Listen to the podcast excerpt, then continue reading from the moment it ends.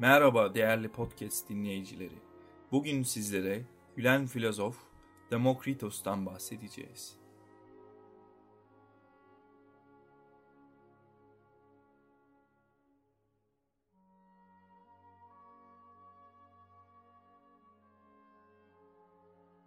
Gülen filozof Demokritos Demokritos, M.Ö. 460 ve 370 yıllar arasında yaşamıştır. Yaygın adıyla Gülen filozof olarak bilinir. Sokratik geleneği sürdüren Batı Trakyalı Yunan filozoftur. Hocası olan Leikippos ile birlikte atomcu anlayışı ve doğal yani gerçek dünyanın maddeciliğini keşfetmiştir. Sokrates'le benzer bir anlayıştan gelse de kendi sokratik düşünce ve anlayışı Sokrates ve Platon'dan daha çok Sokratik düşünürlere benzer.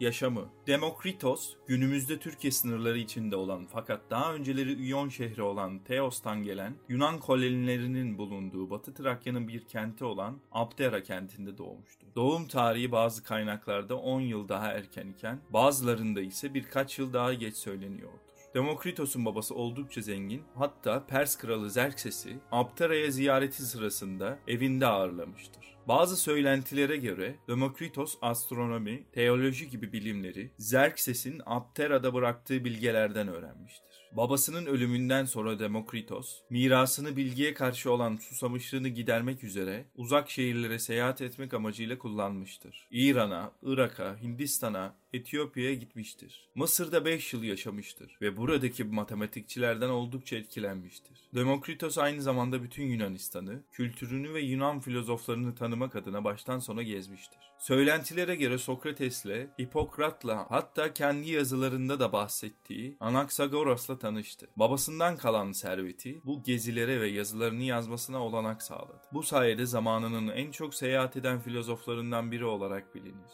Yaşadığı yere yani Aptera'ya döndükten sonra kardeşi Damasus'la birlikte yaşamaya başladı ve geçimini sağlamak için felsefe dersleri vermeye başladı. Demokritos'u şüphesiz en çok etkileyen kişi, daha sonraları birlikte atomculuğu keşfedeceği Leikippos'tu. Milattan önce 440 ve 430 yılları arasında Leikippos Aptera'da bir okul keşfetmişti ve Demokritos onun favori öğrencisiydi. Kesin olarak Leikippos'a atfedilecek bir metin olmadığı için hangi fikir tam olarak Demokritos'a ait ya da hangi fikir Leikippos'a ait tam olarak bilinmiyor. Anekdotsal verilere göre Demokritos, sadeliği ve alçak gönüllülüğü ile bilinirdi. Halktan aldığı ilgi yerine yalnızca çalışmalarıyla ilgilenirdi. Bazı söylentilere göre meşguliyetlerinden daha az etkilenebilmek için kendini kör etmiştir. Diğer ve daha gerçekçi olan söylenti ise yaşlandıkça görme duyusunu yitirdiğidir. Demokritos daima neşeli, hayata komik tarafından bakan biriydi ve bu yüzden ona gülen filozof lakabı verilmiştir. Bazı doğa olaylarını, hava durumu ve hastalıklar bilme yetisi Demokritos'a büyük şöhret kazandırdı.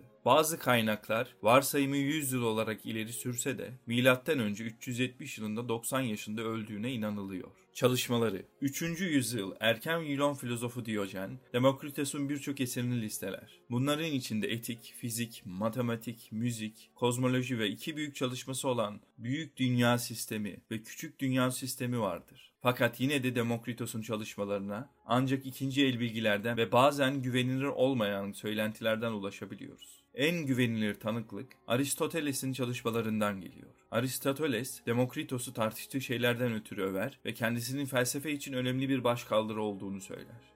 Tıpkı diğer Sokratik geleneği sürdüren filozoflar gibi Leukippos ve Demokritos'un atomculuğu, Parmenides'in kendinden başka olmayan bir şey asla değişemez iddiasına karşı bir cevap niteliğindeydi. Atomculuk görüşünde farklı olarak gördüğümüz şeyler maddenin özünün sürekli olarak yeniden dizilişinden meydana gelir. Maddenin özü oldukça küçük, gözle görülemez ve ayrışamaz atomlardan oluşur. Evrendeki bütün gerçeklikler ve objeler bu atomların sonsuz bir şekilde farklı sıralanışı sayesinde oluşur. Bu teoride tanrı kavramına yer yoktur. Atomculuk, maddeciliğin ya da fiziğin bir cinsidir. Demokritos, insan ruhunun varoluşunu aynı tutumla açıklar. Bilgi felsefesinde Demokritos iki çeşit bilgiden bahseder. Bayağı bilgi yani duyular ve algılarla oluşturulan verimsiz bilgi ve meşru bilgi. Bu verimsiz bilginin neden sonuç ilişkisiyle özüne kavuşturulmasıyla elde edilen bilgidir. Etik konusuna gelince Demokritos erken hedonizmi ve epikürizmi izlemiştir. Demokritos nezaket ve esenlik olarak adlandırdığı yüce bir iyilik ve amaca yönelik düşünmenin açıklamasını yapan ilk filozoflardandır ve ona göre bu yüce iyilik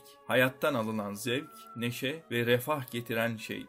Demokritos bu yüce iyilik yahut yüce amacı ortalama zevkler peşinde koşarak, yararlı zevkleri zararlı zevklerden ayırarak ve geleneksel ahlak kurallarına uyarak ulaşılabilir görür. Demokritos aynı zamanda matematik ve geometri alanında öncüdür. Sayılar üzerine, geometri üzerine, teğetlik üzerine, haritalama üzerine, irrasyoneller üzerine adlı eserleri günümüze ulaşamasa da bilinmektedir. Demokritos bir koni veya piramidin aynı taban ve yükseklikte bir silindirin veya prizmanın hacminin üçte birine sahip olduğunu gözlemleyenler arasında ilktir. Demokritos aynı zamanda Samanyolu olarak adlandırdığımız gök cisminin uzak yıldızların ışığından meydana geldiğini anlayan ilk filozoftur. Daha sonraları birçok filozof, Aristoteles de dahil olmak üzere bu argümana karşı gelmiştir. Evrenin birçok dünya içerdiğini, habitatı olsa da olmasa da söyleyen filozofların ilkidir. Her ne kadar çizmiş olduğu bir sonuç olmasa da, hayatının ilerleyen yıllarını minerallerin ve bitkilerin özelliklerini araştırmaya ayırmıştır. Yazan Şevin Karya Yıldırım, seslendiren Aykut Tüzemen